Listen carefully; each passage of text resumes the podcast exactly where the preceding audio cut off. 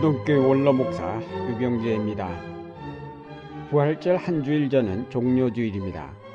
예수님께서 예루살렘 성에 입성하시고 일주일 동안 머무시다가 체포되어 금요일에 십자가에 달리셨습니다.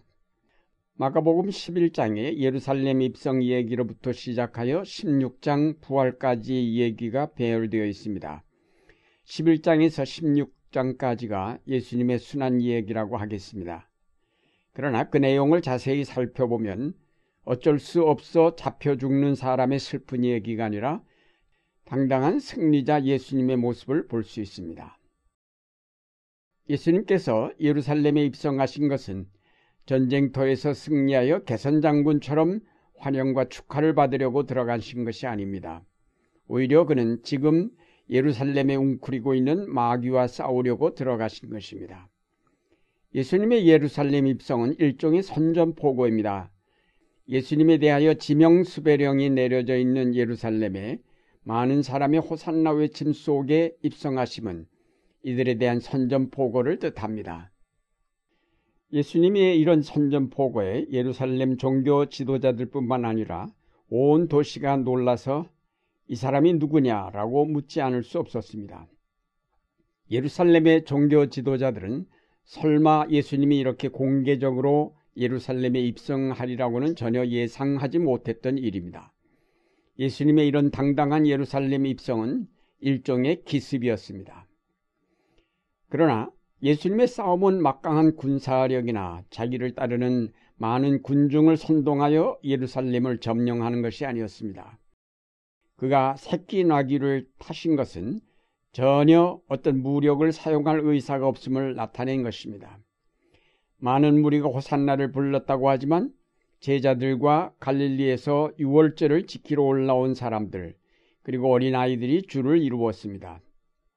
이 무리는 감히 예루살렘의 종교적 권위에 도전하기에는 너무나 무기력한 사람들이었습니다. 예수님의 싸움은 죽음의 권세에 도전하는 것이기에 예수님 홀로 감당하실 수밖에 없는 싸움이었습니다. 입성 그 이튿날 예루살렘에 다시 들어가시면서 예수님은 무화과에서 열매를 구하셨으나 얻지 못하자 그 나무를 저주하셨습니다. 이 사건은 바로 열매 없는 무화과 같은 성전 종교에 대하여 심판을 상징한 사건이었습니다. 이어서 바로 성전 청결 사건이 일어났습니다.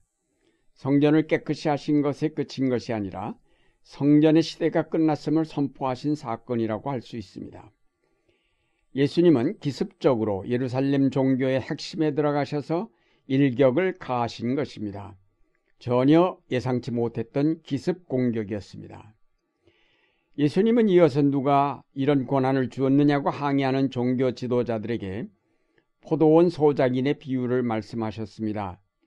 포도원 주인이 소작인들에게 맡긴 포도원 소출을 받으려고 종을 보냈으나 저들이 그 종들을 때리고 능욕하기를 여러 차례 하였습니다. 그러자 주인이 마지막으로 아들을 보냈으나 소작인들은 상속자인 아들을 죽이면 포도원은 자기들 차지가 되리라고 생각하고 그 아들을 죽였습니다. 결국 포도원 주인이 이 소작인들을 어떻게 하겠느냐고 물으시고 저들을 모두 죽이고 그 포도원을 다른 사람에게 줄 것이라고 말씀하시면서 시편 118편의 말씀을 인용하셨습니다.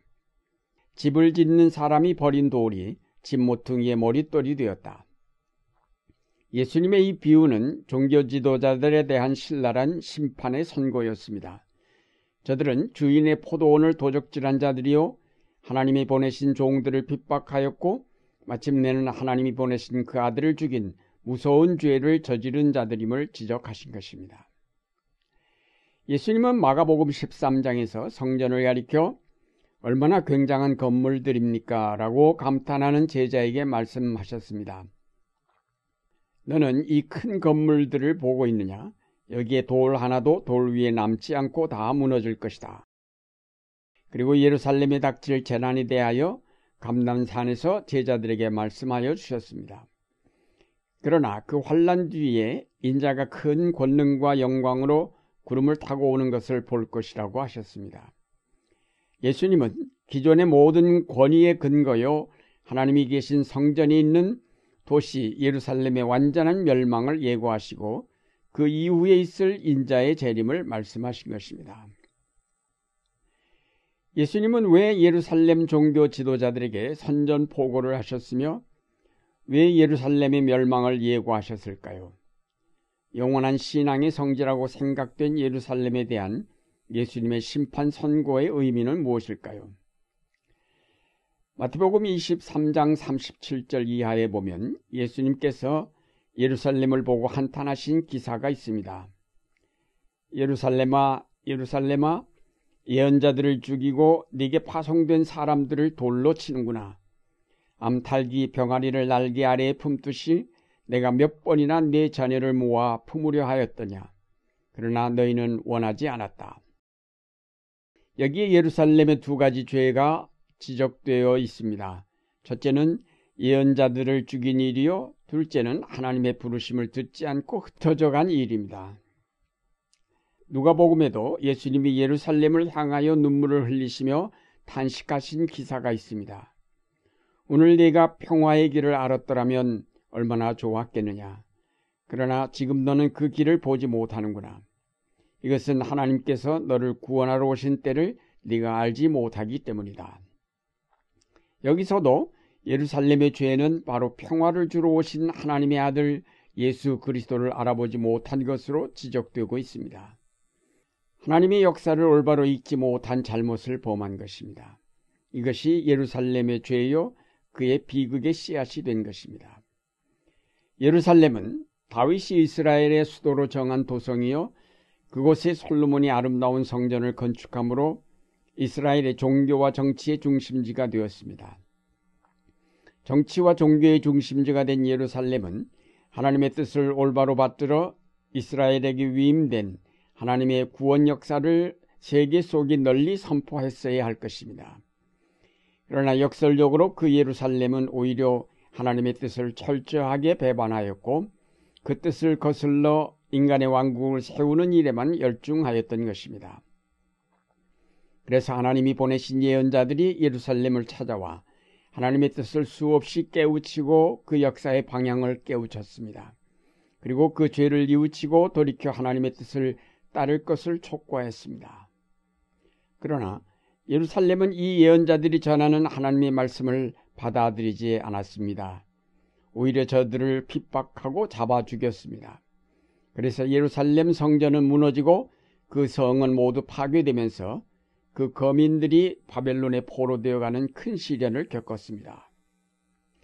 그 후 다시 돌아온 그 백성이 성전을 재건하고 하나님의 나라를 추구하면서 메시아를 기다렸습니다.